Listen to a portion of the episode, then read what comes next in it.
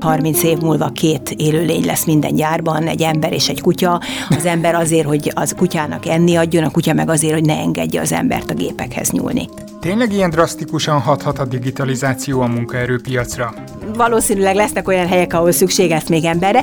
Persze, hiszen... Lesznek olyan állások, ahol az embernek a robottal kell együttműködniük. Az átalakulás viszont több fronton zajlik majd. Az önjáró autók drasztikus elterjedése az olyan hatással lesz az egészségügyre, mint a kötelező védőoltásoknak a bevezetése. Így a felkészülést is érdemes már az alapoknál elkezdeni. Óriási változásoknak kell lezajlania az oktatási rendszerben. Juhos Andrea karriertanácsadó volt az eheti vendégünk.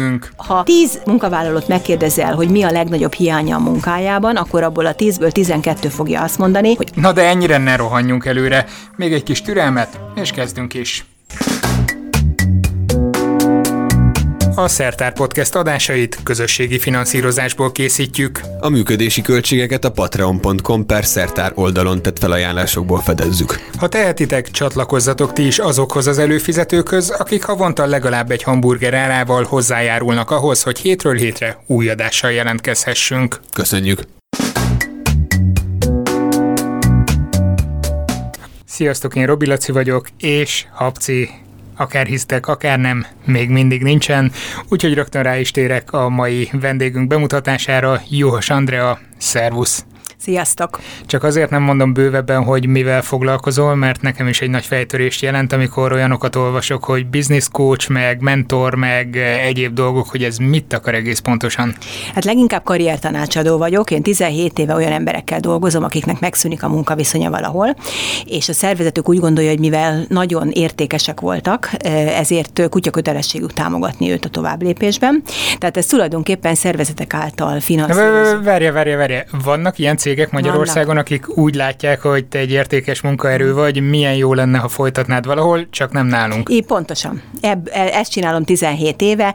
Hozzáteszem, hogy persze ezért ezek alapvetően a multinacionális cégek, de dolgoztunk egyébként magyar cégnek is, sőt még kormányzati e, cégeknek, vagy cégeknek is, illetve e, kormányhivataloknak is dolgoztunk. Ez nagyon biztató, különösen, hogy azzal indultunk még itt a beszélgetésnek, amíg kim voltunk a stúdióból, hogy mi lenne, ha azzal indítanánk az egészet, hogy lehet, hogy mégse veszik el a gépek a munkánkat, egy kicsit átfordíthatjuk azt a trendet, amire minden adásunk kiszokott futni, de ezek szerint itt jönnek a meglepetések meglepetések után.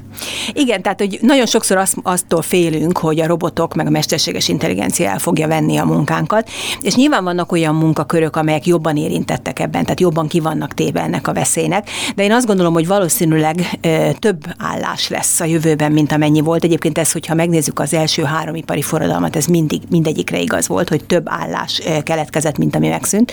Ugye itt a kérdés inkább az, hogy azok, akik ma olyan munkakörökben dolgoznak, amelyek 10-15 év múlva nem lesznek, és itt most gondolok például a komoly, nagyon kemény fizikai munkákra, azoknak mi lesz a jövője. És azt gondolom, hogy ez egy nagyon komoly társadalmi felelősség is.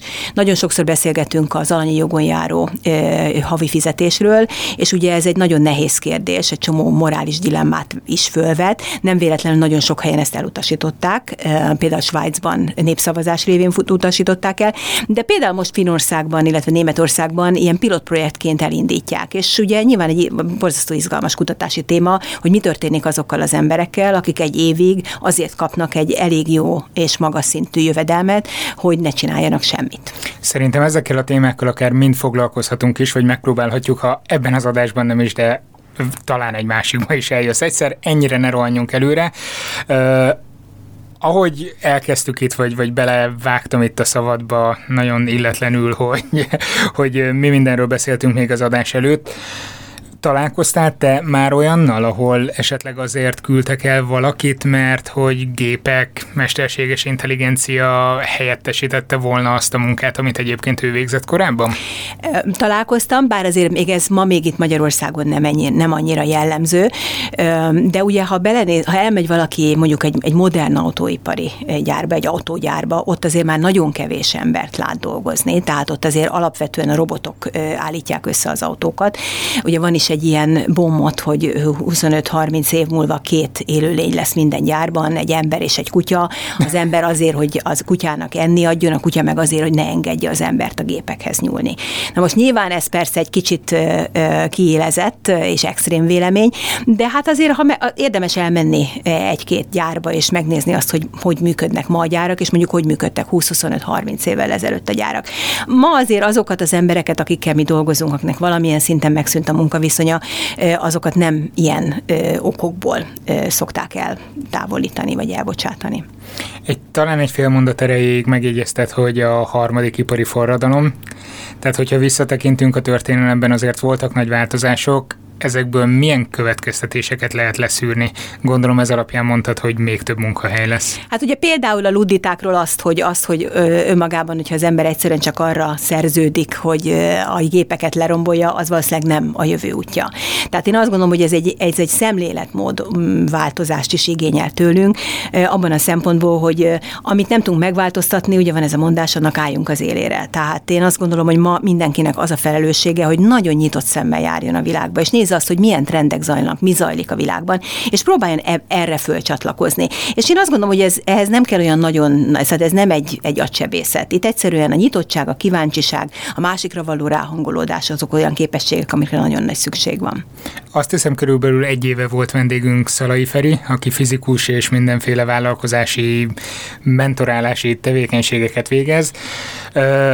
És ő említette először a technolóditákat akkor nagyon kétkedve fogadtuk, hogy ugyan már, viszont azóta lehet, hogy épp azért, mert felvetődött a téma, és sokkal, jo- sokkal jobban rááll a szemem, de azóta egyre több helyen látom azt, hogy pufognak az emberek a fórumokban, hogy ez meg ez történik, elveszik a munkánkat, baj a gépesítés. Szerinted mennyire van jelen ez ma a társadalomban? Én azt gondolom, hogy nagyon nagy a félelem, és ahogy említettem neked, hogy biztos, hogy vannak olyan munkakörök, amelyek ebben nagyon komolyan érintettek. És ez már nem is a 15-20 év múlváról beszélünk, hanem akár a mai napról is. Hát, hogyha elmegyünk egy-két hipermarketbe, akkor nagyon sok helyen már van automata pénztár. Tehát nem kell ott ülni egy pénztárosnak és kirakosgatni az árunkat, hanem ezt meg tudjuk saját magunk is csinálni. Ugye ez már egy olyan dolog, ami pénztárosok munkakörét nagyon egyértelműen érinti. Ugye ami nagyon közel van, és most megint nem feltétlenül Magyarországról beszélek, de ami nagyon közel van, ugye az az önjáró autóknak az esete. Hiszen abban a pillanatban, hogyha az önjáró autók elterjednek, akkor ugye a sofőröknek, a kamionsofőröknek, a, a taxisoknak nagyon sok olyan munkakör van, amelyek egyszerűen meg fognak szűnni ennek fényében. Persze nem csak az övék, ugye mindig el szoktuk mondani, hogy a, az önjárók, futurológusok szerint az önjáró autók drasztikus elterjedése az olyan hatással lesz az egészségügyre, mint mint a kötelező védőoltásoknak a bevezetése. A baleseteknek a túlnyomó részét, 80-90 százalékat emberi mulasztás okozza, most ez nagy valószínűség az önjáró autóknál ez nem lesz. Nyilván lesznek akkor is balesetek, de messze nem olyan számban, mint, mint ma. Tehát ez nyilván az egészségügyre is nagyon pozitívan hat, nyilván hat a biztosító társaságokra, borzasztó módon fog hatni az autógyártókra. Szóval, hogy nagyon izgalmas dolgok zajlanak a világban, és, és nyilván Magyarországra egy csomó dolog később fog eljutni, de ide is eljut, ebbe egészen biztos vagyok. Hogyan hatnak erre, és most nem feltétlenül Magyarországra gondolok, mondjuk kormányzati intézkedések? Nagyon fontos szerintem, tehát hogy ugye én azt gondolom, hogy a tudásgazdaság felé kell mennünk. Tehát nem véletlen az, hogy minden cég azt, azt próbálja meg, és itt, itt mondjuk a Magyarországon működő multinacionális cégekre is gondolok, hogy hogyan tudnak erre a digitalizációra, a mesterséges intelligenciára, szóval erre a vonatra valamilyen módon felszállni. Tehát ennek a támogatása szerintem egy kormányzati feladat, mint ugyanaz, amiről már az előbb beszéltünk, hogy annak a, annak a problémának a megoldása is, hogy lesznek leszakadó dolgozók, és velük valamit kezdeni kell, és az a felelősségünk. Mekkorára ítéled? Nem, lehet, hogy erre nem lehet kapásból mondani egy exakt számot, de mekkorára ítéled ezt a tábort, aki leszakadó lehet esetleg? Akár itt Magyarországon? Éppen, hogy ezt hogy lehet megközelíteni ezt a kérdést? Éppen ma olvastam egy, egy statisztikát, amit egy ö, ö, teljesen önálló think tank, tehát egy ilyen fórum ö, kutatás alapján ö, írtak meg, hogy az európai állások 54%-a lesz valamilyen módon érintett az elkövetkezendő 15-20-25 évben az automatizáció, vagy pedig a digitalizáció, vagy pedig a mesterséges intelligencia által. Tehát, 54, ez, tehát ami jelenleg van állás, azoknak az 54%-át valahogy érinti a digitalizáció. Így van. Ez nem azt jelenti, még mielőtt bárki a szívéhez kap, ez nem azt jelenti, hogy az európai állások 54%-a eltűnik. Én azt gondolom, hogy lesznek olyan állások, amelyek eltűnnek. Ugye beszélgettünk erről, valószínűleg ezek például a nagyon kemény fizikai munkával járó állások, ami egyébként szerintem nem baj, mert, mert jobb, hogyha a, a, a, a szellemi kapacitásunkat tudjuk kihasználni egy, egy adott munkakörben. Tehát például csak mondok egy példát, hogy például Németországban az ácsoknak a, a, a tanításában, tehát a kurikulumában, ahhoz, hogy valaki ács legyen, a drón, drón reptetés az már egy része a tananyagnak. Egyszerűen azért, Ejha. mert nem kell fölmászni minden, nem kell fölmászni nekem a, a tetőre ahhoz, hogy megnézem, hogy milyen károkat okozott mondjuk egy vihar. Ezt egy drón sokkal jobban, sokkal gyorsabban és sokkal megbízhatóbban meg tudja tenni.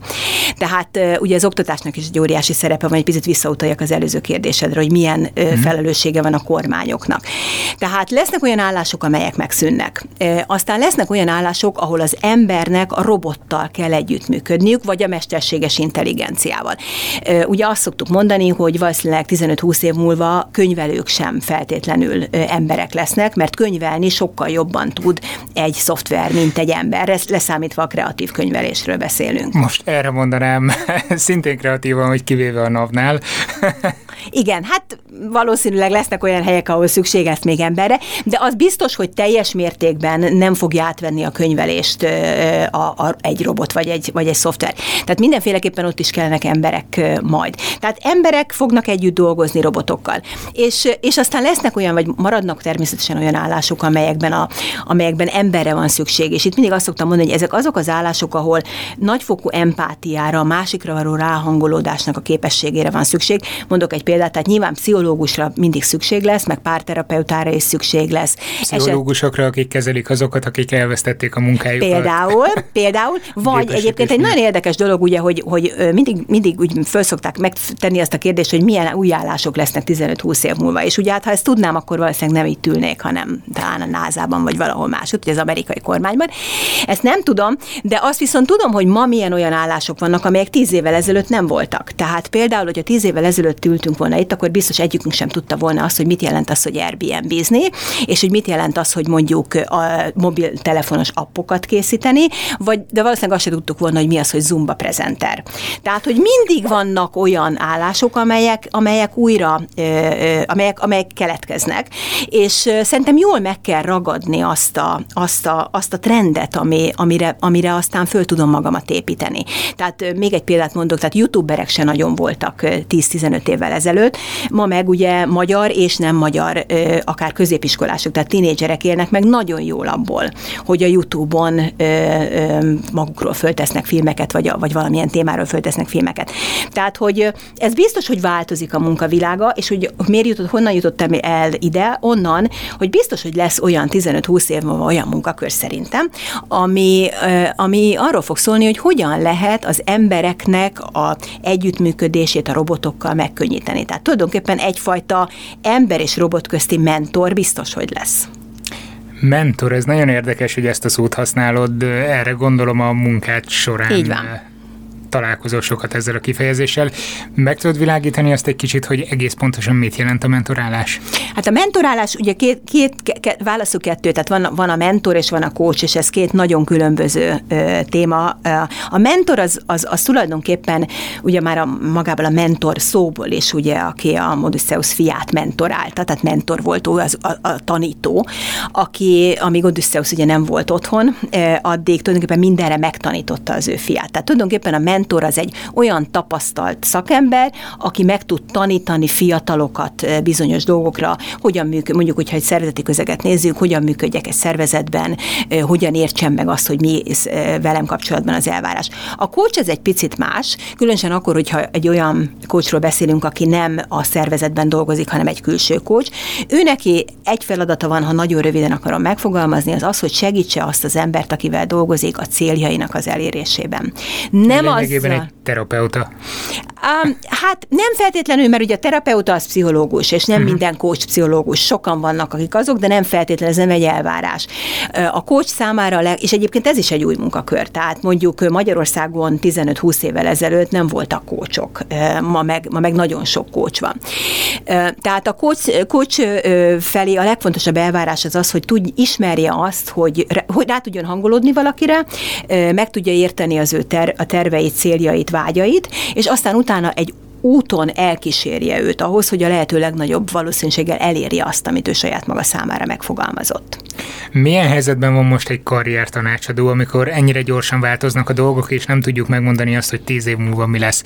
Ha hozzád elkerül most valaki valamelyik cég megbízásából, amit mondtál is, hogy szeretnék elengedni valamelyik munkatársukat, de szeretnék, ha hasznosan telne a hátralévő munkaéveinek a száma, milyen tanácsot tudnál neki adni? Hát Vakarnád a fejedet? Hogy... Nem, nem. Abszolút nem. E, de azzal szeretném kezdeni, hogy én imádom, amit csinálok. E, mert mindenki más, mindenki más háttérről jön, mindenkinek mások a vágyai, mindenkinek mások az elképzelései. Tehát amikor valakivel leülök, akinek pont megszűnt az, a munkaviszonya, ugye nyilván az nem egy nagyon e, jó lelkiállapot. Tehát az első dolog az mindig az, hogy ebből megpróbálja az ember egy picit segíteni kijönni, és erre is megvannak a, a technikák. Amikor azt szoktam mondani egyébként, hogy a jövőtervezés nem lehet úgy elkezdeni, hogy az ember nem csukta be maga mögött az ajtót. Na, ha ez megtörtént... Hát látod itt például egy terápiás vonalat ismét fel lehetne Így van, tehát van, vannak persze ennek, ennek ilyen részlete is. Na, de hogyha úgy, érzik, ha úgy érzem én, vagy úgy érzük mind a ketten, hogy most ez a kicsit becsuktam az ajtót, nyilván nem örülök annak, ami történt, de tudok, együtt tudok vele élni, akkor ugye nagyon sokféle kérdést kell föltenni az illetőnek. Az első kérdés az az, hogy mit akarsz kezdeni az életeddel. És itt nagyon sokféle kimenet van. Tehát ugye valaki azt mondja, hogy ugyanazt akarom csinálni, mint eddig, csak nem A cégnél, hanem B cégnél. Ez egy út. Akkor valaki azt mondja, hogy én teljesen más szeretnék csinálni. Az megint sokféle út lehet. Tehát lehet az, hogy azt a tudásomat, ami van, azt konvertálom egy vállalkozásba, és elmegyek tanácsadónak, ez mondjuk valószínűleg a könnyebb út.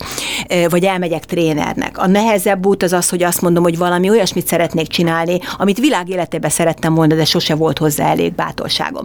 Na most, ha ez így van, akkor ha valakinek megvan az ötlete, hogy ez mi, akkor könnyebb, mert akkor ugye elindulunk egyfajta úton. Ott az, azoknak a legnehezebb szerintem a karrierváltás, akik nem tudják azt, hogy mit szeretnének csinálni. És akkor megint ugye előszedjük azt, hogy jó, akkor nézd meg, nézzük meg azt, hogy neked mi a szenvedélyed, mi az, ami neked örömet okoz az életben. Mitől kerülsz a Csíkszent Mihály, Mihály flóba. Fló, így van, mitől, mitől kerülsz flóba, pontosan. És akkor ebből aztán le lehet szűkíteni azt, aki, ami, amiből el lehet indulni valami felé.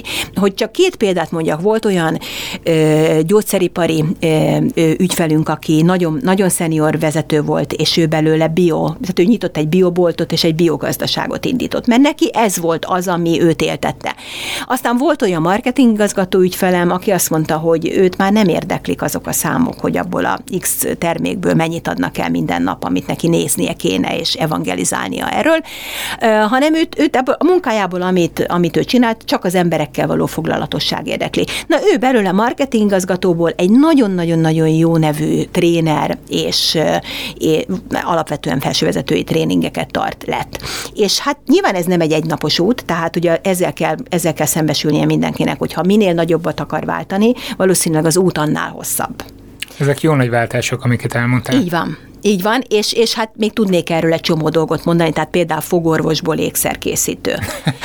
ott látok némi kapcsolódási Igen, pontot. pontosan, mert a kézügyesség, azok a motorikus uh-huh. képességek, amik egy fogorvosnak kellenek, ugyanazok kellenek a, az ékszerkészítéshez is.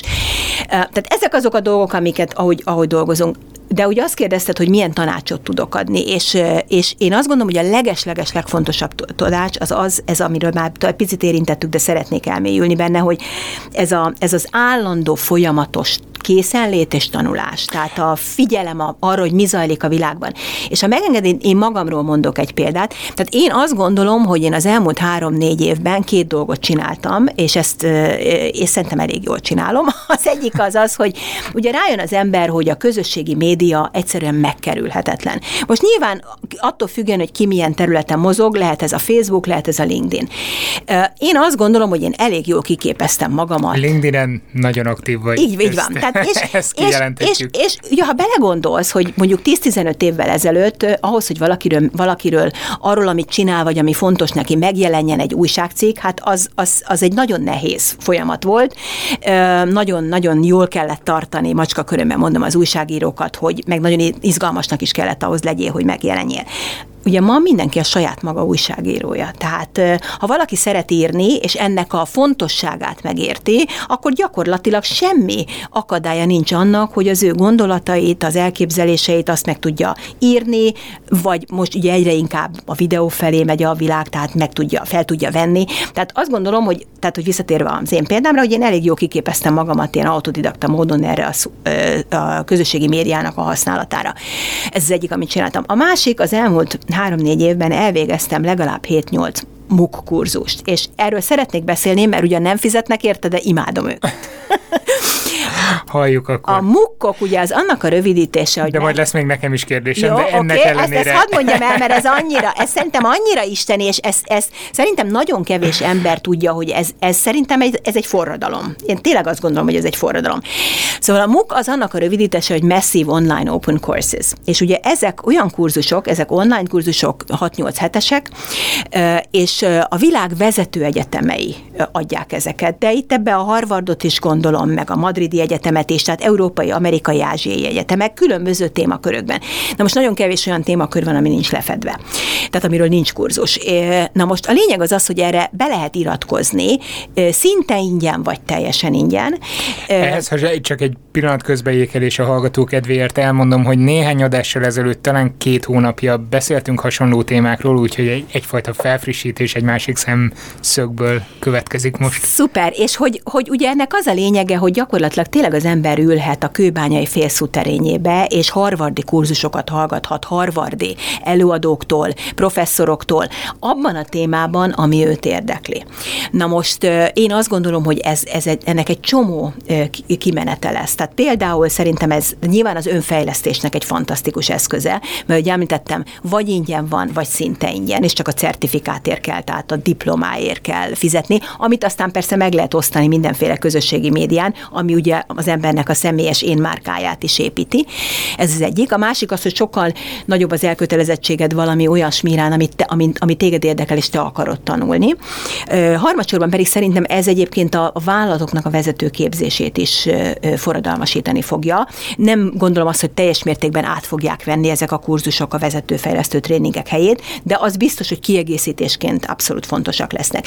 Tehát én ebből elvégeztem hetet, nyolcat, nyilván azt, ami engem érdekel, és hát egyszerűen imádom túl pozitív a kicsengése annak, amit mondasz. Muszáj, hogy egy kicsit visszavegyük a szokásos pessimista hangvételhez. Vicceltem természetesen.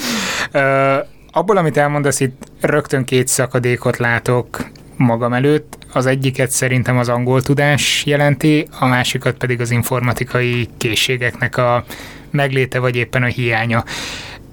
Biztos vagyok benne, hogy van az a réteg, vannak azok az emberek, akiknek hatalmas lökést ad mondjuk egy ilyen kurzus elvégzése, vagy több ilyen kurzus elvégzése, az, hogy a közösségi médiába be tud kapcsolódni, így tudja építeni magát mi van azokkal, akiknek azok a készségei sincsenek meg, hogy ezekhez hozzáférjenek? Igen, hát itt válaszuk ezt ketté. Tehát most kezdjük először a gyerekekkel. Akkor most már négy. Tehát, hogy két szakadék, két. Tehát két akkor hogy már olyan értelemben talán, hogy mi a gyerekeknek a dolga, és mi az oktatásnak a felelőssége. Tehát én azt gondolom, hogy, hogy óriási változásoknak kell lezajlania az oktatási rendszerben, és most nem csak a magyar oktatás. Változnak. Így van, reméljük. És itt most nem csak a magyar oktatási rendszer erre gondolok egyébként, mert hogyha az ember amerikai újságokat olvas, vagy német, vagy angol, mindenhol ugyanazok a problémák jönnek föl, hogy a gyerekeknek a digitális készségét ö, ö, erősíteni kell egyrésztről, másrészt nyilván egy angol országban a nyelvtudás az nem annyira izgalmas, de, de a másik pedig a nyelvtudás. Tehát én azt gondolom, hogy ahhoz, hogy valaki megállja a helyét a 21. században és, és utána, ahhoz egyfajta ahogy említettem, a digitális jártasság, vagy a, vagy a, tehát a digitális készségek, azok, azok elengedhetetlenek, és az angol elengedhetetlen. Tehát ez, ez, ez, ez a minimum, ez, az, ez, az, tehát ez a küszöb. Innentől kezdve pedig utána jöhet az összes többi.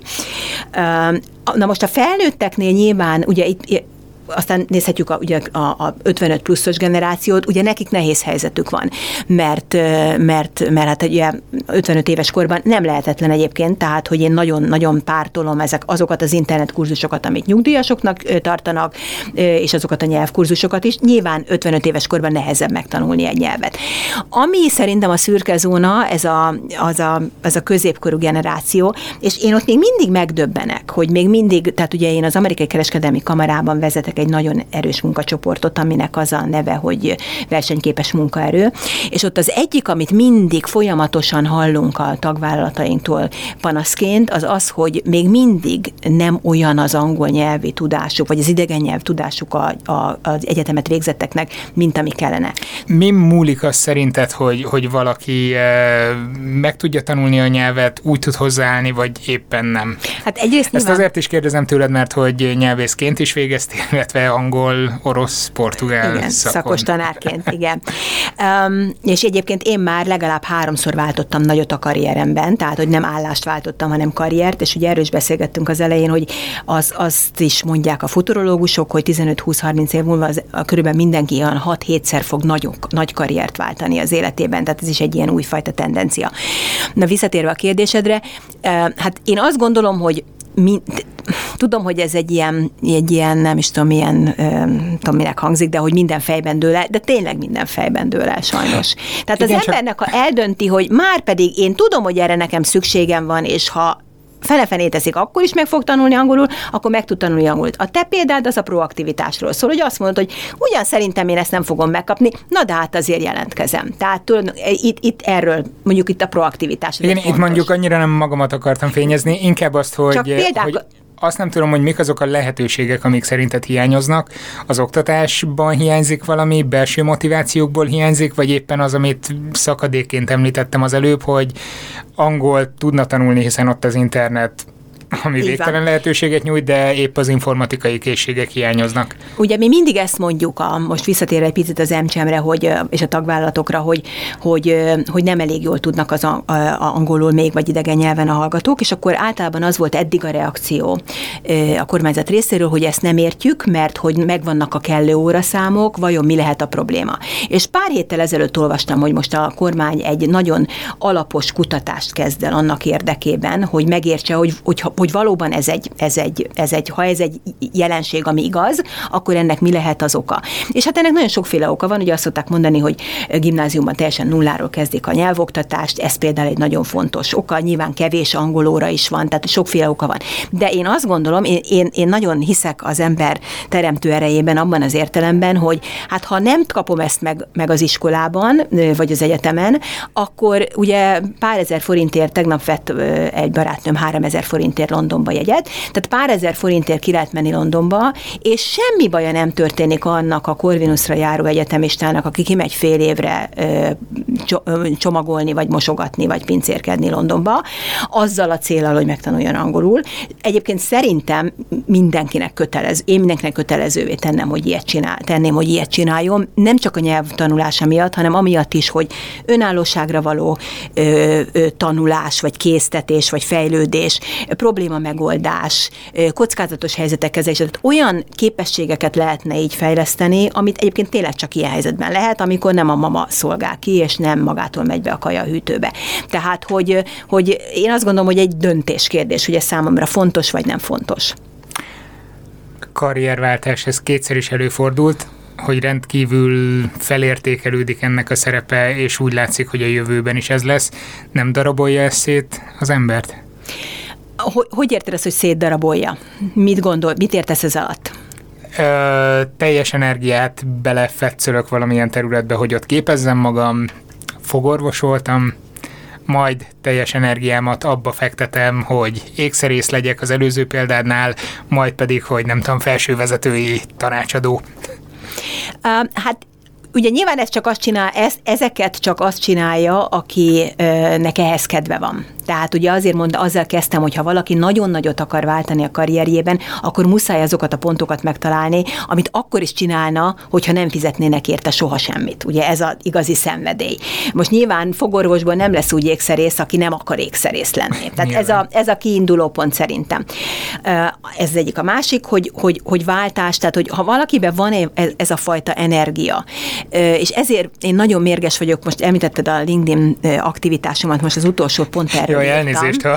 nem, nem, nem, pont, pont nem örülök neki, volt. nem pont örülök neki, mert ugye a legutóbbit pont arról írtam, ugye, hogy kint voltam most ezen a Red Bull Air részen, amit ugye egy 57 éves pilóta nyert meg, messze ő a legidősebb az összes pilóták közül, hozzátéve azt, hogy ez a, ez az, ez a fajta errészerség, tehát ez a fajta sport, ez ugye nem a, nem a nagyon fiataloknak a sportja. A, a mezőny az olyan 40 év, és 40, 40 évei végeim volt a többsége. De, de visszatérve, hogy, és azt kérdeztem a, meg a LinkedIn népétől, hogy vajon 57 évesen egyébként, hogyha valaki egy szervezeti karriert akarna ö, folytatni, vajon fölvennék-e? És hát érdemes elolvasni a véleményeket, hogy mit gondolnak az emberek arról, hogy egy szervezetbe fölvennének egy 57 éves embert. Egyébként, aki mellesleg most éppen megnyerte ezt a versenyt, és világbajnoknak készül. Tehát, Nem olvastam a visszajelzéseket, de most nagyon felcsigáztál, tudsz szemezgetni belőle? Hát ugye nagyon sokan érintettek voltak, és azt mondták, hogy nem. Tehát, hogy, hogy gyakorlatilag, és ez megint nem csak magyar példa, direkt azért írtam ezt a posztot angolul, mert kíváncsi voltam, hogy, hogy nem magyarok hogyan reagálják le, és gyakorlatilag a, a, az összes reakcióból olyan a 95% azt mondta, hogy 55 éves kor után senkit nem vennének föl sehová.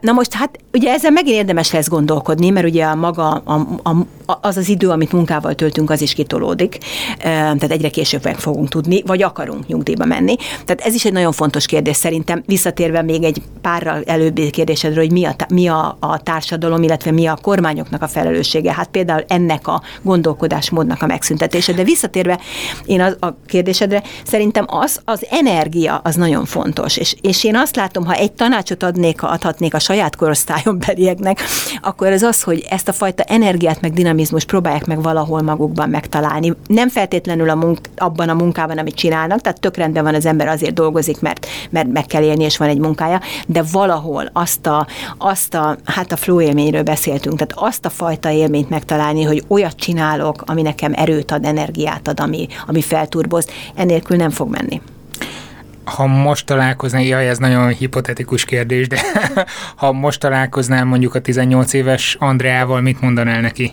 Felejts el az ELTE orosz szakot? Én nagyon sok mindent tanultam az egyetemen. Az, hogy azt tudom csinálni, amit most csinálok, ugye én most egy amerikai céget vezetek, az egyértelműen az egyik feltétele az angol, a nagyon jó, az, hogy nagyon jól beszélek angolul. Tehát abszolút semmiképpen nem felejteném ezt el. Én utána elvégeztem a külkerfőiskolát is, tehát van egy ilyen gazdasági végzettségem is. Valószínűleg 18 évesen, ha most találkoznék a, a, a 18 éves énemmel, akkor biztos azt mondanám, hogy talán inkább valami fajta közgazdasági vonalra mennék egy elsőként, de nem is ez lenne a leg, nem is a 18 éves énemhez beszélnék, hanem, hanem a rendszerváltás környékén szerintem. Tehát a 99, 9, 89 és 94 között volt egy olyan áldott generáció, akikből ugye nagyon, akiknek a karrierje nagyon gyorsan tudott fejlődni, mert abban az időszakban elég volt az, hogyha beszéltél jól angolul, és mondjuk volt egy jó közgazdasági végzettséged. Azokból az emberekből 10-15 éven belül vezérigazgatói lettek a multicégeknek, mert jöttek be a cégek, és keresték ezeket az embereket. Tehát ha, talán, ha vissza tudnám tekerni az időt, ö, időt, akkor azt mondanám, hogy ott kellett volna, én akkor nyelvet tanítottam egyetemen, hogy akkor ott kellett volna nekem is az üzleti világba talán átmenni. De ez, ezzel együtt én tök jól érzem magam, és a bőrömben, és mondom, imádom, amit csinálok, és nagyon-nagyon-nagyon sok mindent. Tehát, hogy tudom azt is, hogy mit csinál lok majd akkor, amikor nem ezt fogom csinálni, és rengeteg ötletem van minden, mindenki másnak is, hogy mit kéne csinálnia. Még ezt nem engedem el egy picit okay. ezt a témát. Említetted a youtubereket 11 néhány évesen, tényleg nagyon nagy nevek vannak, akik, akiket én ugyan nem ismerek, de nálam fiatalabbak nagyon felnéznek rájuk nekik mit tudnál esetleg tanácsolni vagy javasolni azoknak, akik ebbe vágtak bele, jó úton vannak, vagy készüljenek fel bármi rosszra? Én azt gondolnám, hogy abszolút jó úton vannak, és ugye ez egy nagyon egyszerű dolog, mert, mert a YouTube az, hogy hányan nézik, az egy nagyon, nagyon kevés olyan szakma van, meg kevés olyan munka van, ahol ennyire ö, transzparens az, hogy érdekes-e az, amit csinálok, vagy nem érdekes. Csak egy, egy gondolattal visszautalva, hogy pár évvel ezelőtt, amikor még a hang is elemér élt, akkor, és akkor jöttek be ezek a való világszerű műsorok, ö, hogy ő mondta nagyon érdekesen, és akkor nagyon, nagyon nem, nem értetek vele egyet, és én akkor is abszolút egyet értettem vele, hogy ezeknek a műsoroknak egy, biz, egy haszna biztos, hogy van, hogy az ember visszajelzést kap arra a résztvevő, szülők, hogy az, ahogy ő viselkedik, az, ahogy ő működik, az szimpatikus vagy nem szimpatikus az embereknek. És ez egy nagyon érdekes dolog. Nagy, ugye, ha, ha, ha tíz munka, munkavállalót megkérdezel, hogy mi a legnagyobb hiánya a munkájában, akkor abból a tízből tizenkettő fogja azt mondani, hogy az, hogy nem kapok kellő visszajelzést a munkámról, a képességeimről, hogy merre menjek, és így tovább. Na, tehát a youtubereknek ez megvan. Vagy nézik őket, vagy nem nézik őket. Tehát nagyon transzparens az, hogy amit csinálnak, az jó-e. Én azt gondolom, gondolnám, ha, tanácsként számukra, hogy, hogy figyeljék a környezetet. Tehát, hogy sajnos Magyarország egy kisország, sok ilyen kisország van. Nyilván a nagyon izgalmas dolgoknak egy jó része nem Magyarországon történik. Tehát csak példát mondok neked erre, és nem is csak a youtuberekre, hogyha valakinek van egy olyan ügyfelem, aki nem tudja, hogy mit szeretne csinálni, azt szoktam neki mondani, hogy vegyél föl egy hátizsákot a hátadra, és menj el egy, egy, egy hónapra és csak figyelj, külföldre, megy, akár csak Bécsig juss el. De nézzél, mi van ott, ami, ami, ami itthon nincs? Mi az, ami, amire szükség lehetne? Mi az, amiből esetleg meg lehet, amit lehetne transformálni e, ide? Mondok egy ilyen konkrét példát is, ami az én szívem csücske. E, én nagyon szívesen lennék magyarra fordítva információs broker. És szerintem egy óriási hogy mondjam, keletje lenne, ami... Hogy nézne ez ki a gyakorlatban? Én, na, elmondom, nagyon egyszerű. Ugye amikor például én készülök egy, egy előadásra, mondjuk a Future Works előadásra, akkor ugye rengeteg időt töltök az interneten, a TED videókat nézve, olvasva, stb. stb., hogy összeszedjem azt az anyagot, amire nekem szükség. Rengeteg. És ugye hát nyilván mindenki googlizott már, tudjuk, hogy abból rengeteg olyasmi jön elő, ami teljesen irreleváns, de az csak akkor derül ki, mikor már elolvastad, végignézted, stb. Tehát, tehát egy információs broker, vagy az azt csinálná, hogy emberekhez szegődne, például aki PhD-zik, és segíteni neki, segíteni neki előszedni, előkészíteni azokat az anyagokat, amik már olyan színvonalúak, hogy az ő PhD-éhez, előadásához, szakdolgozatához el kellene olvasni. Szerintem ez egy borzasztó izgalmas, és szerintem abszolút piacképes ötlet. Nem tudom, hogy a PhD ösztöndíjakkal mennyire, mennyire lenne összehangolható ez a munka itt Magyarországon, viszont ezzel már is megérkeztünk egy olyan területhez, ami világviszonylatban mutat, itthon vagy külföldön hogyan érdemes megközelíteni a különböző karriereket, illetve mennyire vagyunk pici piac mi Magyarország? Hát ugye mi Magyarország, szempontból. mi Magyarország alapvetően pici piac vagyunk, hát nyilván kicsi az ország, ami nem azt jelenti persze, hogy nem lehet innen külföldre dolgozni. Most direkt nem fogok cégnevet mondani, de most nem olyan régen dolgoztam egy olyan angol cégnek, amely Magyarországon föntart egy olyan 250-300 fős szoftverfejlesztő részleget, abszolút nem dolgoznak Magyarországra, zéró. Csak és kizárólag Nyugat-Európában és leginkább Angliába dolgoznak, és, és hát azt mondta ott nekem a HR vezető, hogy nekik az egyáltalán már az ott dolgozó szoftverfejlesztőknek abszolút nem érdekli őket az, hogy ők kimenjenek Angliába dolgozni, mert itt sokkal magasabb életszínvonalon tudnak élni, mint Angliában. Tehát ő neki, neki ennek a HR vezetőnek a kihívás az az, hogy más szoftverfejlesztő cég ne vigye el őket.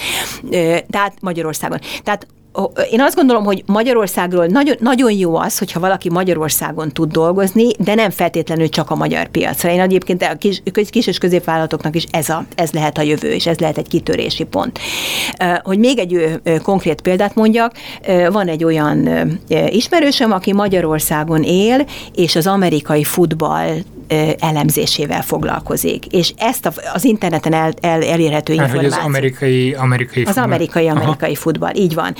Figyeli a játékosokat, figyeli az eredményeket, abból mindenféle elemzéseket készít, és ezt baromi jó pénzért eladja amerikaiaknak. És itt ül a budai garzonyában. Tehát óriási lehet. Ugye megint, de hogy megint ez hogy jön? Hát úgy jön, hogy imádja az amerikai futballt. És nyilván el, el, először is nagyon otthon van, tehát, tehát akkor visszatérve picit még a, arra, hogy mi, milyen tanácsokat adnánk bárkinek. Tehát a, azt gondolom, hogy a, hogy, a, hogy a teljesítmény és a tudás az megkerülhetetlen. Tehát ha valamiben, én nagyon hiszek egyébként ebben a nis tudásban, tehát abban, hogy nem kell nekem mindenhez értenem. Értsek egy valami dologhoz, de ahhoz nagyon mélyen. És én jussak eszébe azoknak, akiknek arra szüksége van, ami, ami, amit, ami, ami, amivel én foglalkozom. Tehát, hogy érdekelt az amerikai e, futball. Ez viszont, bocsánat, ez uh-huh. viszont, hogy ahhoz értsek, ami, ami nekem megvan, és viszonylag van. kevesen vannak versenytársak, ez főleg azoknak lehet jó, ha jól értelmezem, akik valami egyéni vállalkozást szeretnének indítani, nem feltétlenül azoknak, akik egy nagyobb céghez mennének dolgozni. Igen, e, részben, természetesen, de ugyanakkor szerintem az is nagyon fontos, hogyha az ember ezt az én márkáját próbálja építeni egy szervezeten belül, hogy hát ott is a teljesítmény ez egy kulcs dolog, és ott is jó, hogyha ha azt mondjuk, hogy oké, okay, hát hogyha van egy téma, adózási téma, van ott, vannak ott 15-en, de én az XY-nal akarok dolgozni, mert én, be, én, én azt gondolom, hogy az ő szakmai tudása a legmélyebb. Tehát, hogy szerintem ott is érdemes erre a fajta, hát hogy mondjam, guruságra mindenképpen építeni. Uh-huh. Tehát nem, ez nem csak a cég. Nyilván, hogyha a céget akar az ember csinálni, vagy valami fajta olyan tudása van, amit konvertálni akar egy, egy pénzkereseti forrásá, ott ez megkerülhetetlen. Tanácsadók is azok, ugye van egy csomó olyan, volt egy csomó olyan ügyfelem az elmúlt 10 évben, aki azt mondta, hogy ő tanácsadó szeretne lenni, és, és nagyon pontosan tudom, hogy kinek nem sikerül. Annak nem sikerül, aki nem tudja megfogalmazni azt, hogy oké, okay, de miben akarsz tanácsot adni? És ez lehet egy-két dolog. Ez lett volna az a kérdésem, ami ha a tanácsadás szóba jön ismerősök között is, rögtön felvetődik, hogy annyi tanácsadó van az országban, hogy ért ennyi ember ennyi mindenhez. Igen, és ez a baj, hogy azt gondolják az emberek, hogy ennyi mindenhez értenek, miközben szerintem a tanácsadóságnak, és egyébként visszatérve az előző témánkhoz a coach. Igen, akkor itt a coach meg a mentor meg ezt a muszáj, muszáj specializálódni. Tehát olyan nincs, hogy mindig, mindenki mindenhez ért. És, és azt gondolom, hogy akkor tudunk referenciákat is adni, és akkor tudunk, tudjuk a potenciális megbízót bemutatni olyannak, akivel dolgoztunk, hogyha megvan ez a fajta bizalom, és azt mondjuk, hogy ehhez ő ért, ahhoz meg másért. És ez teljesen rendben van. Közben itt próbálom a fonalakat felszedni, hogy hol mindenhol szakítottalak félben, még egy amerikai focis példát, próbáltál befejezni az előbb. Igen, azt akartam mondani tehát, hogy hogy jön egy ilyen, hogy, hogy egyáltalán hogy alakul ki egy ilyen dolog. Hát úgy alakul ki a dolog, hogy, hogy, hogy mondom, imádja az amerikai futballt, és akkor elkezdi ott egy építeni a networköt. Van egy, egy amerikai, kubai professzor, úgy hívják, hogy Erménia Ibarra, és az INSEAD-on tanít, ugye, ami tudjuk Európa legnevesebb MBA iskolája, és ő ezt kutatja, tehát a nagy karrierváltásokat kutatja, és szerintem amit érdemes az ő kutatásaival kapcsolatban megjegyezni, az az, hogy általában egy ilyen nagy karrierváltásnak az időintervalluma az olyan három-öt év, ami alatt azt értem, hogy...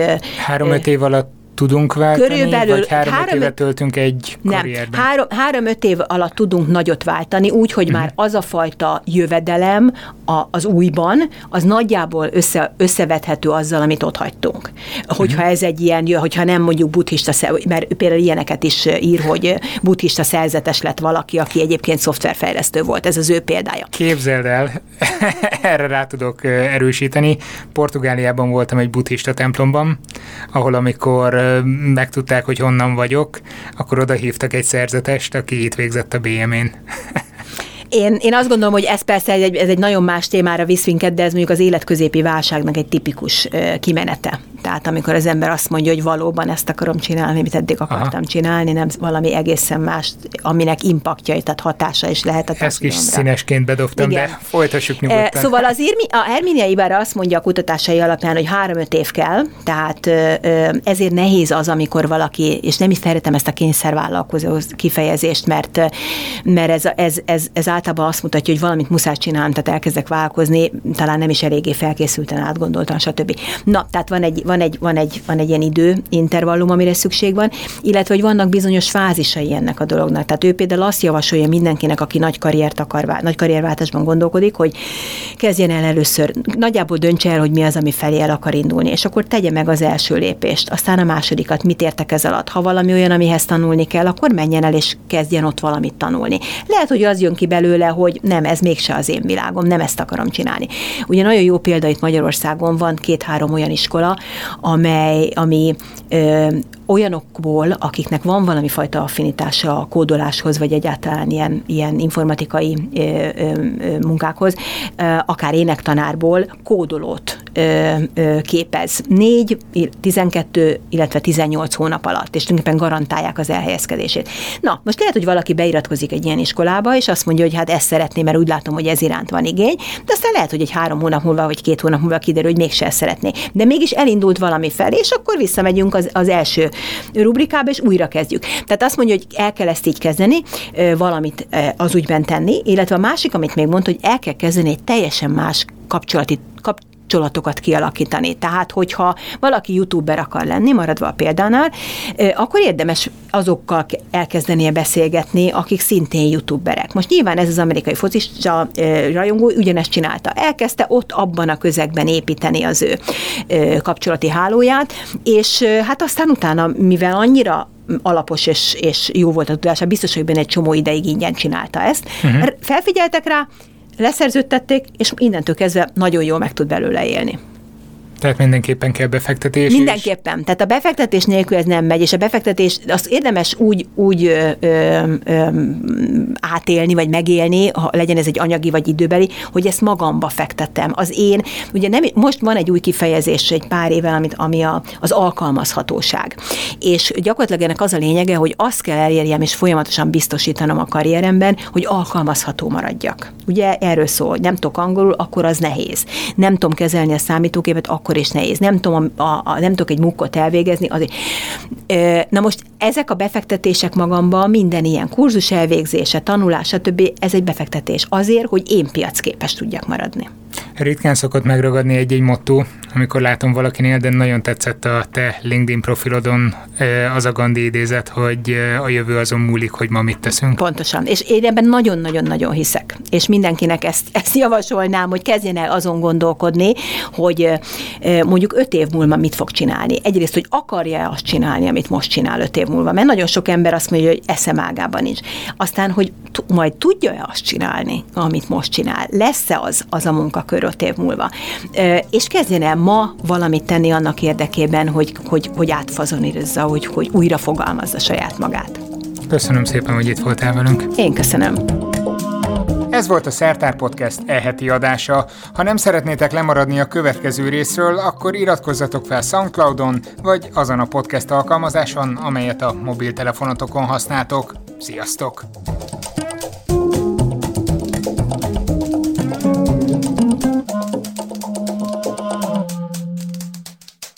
Ez a műsor a Béton közösség tagja.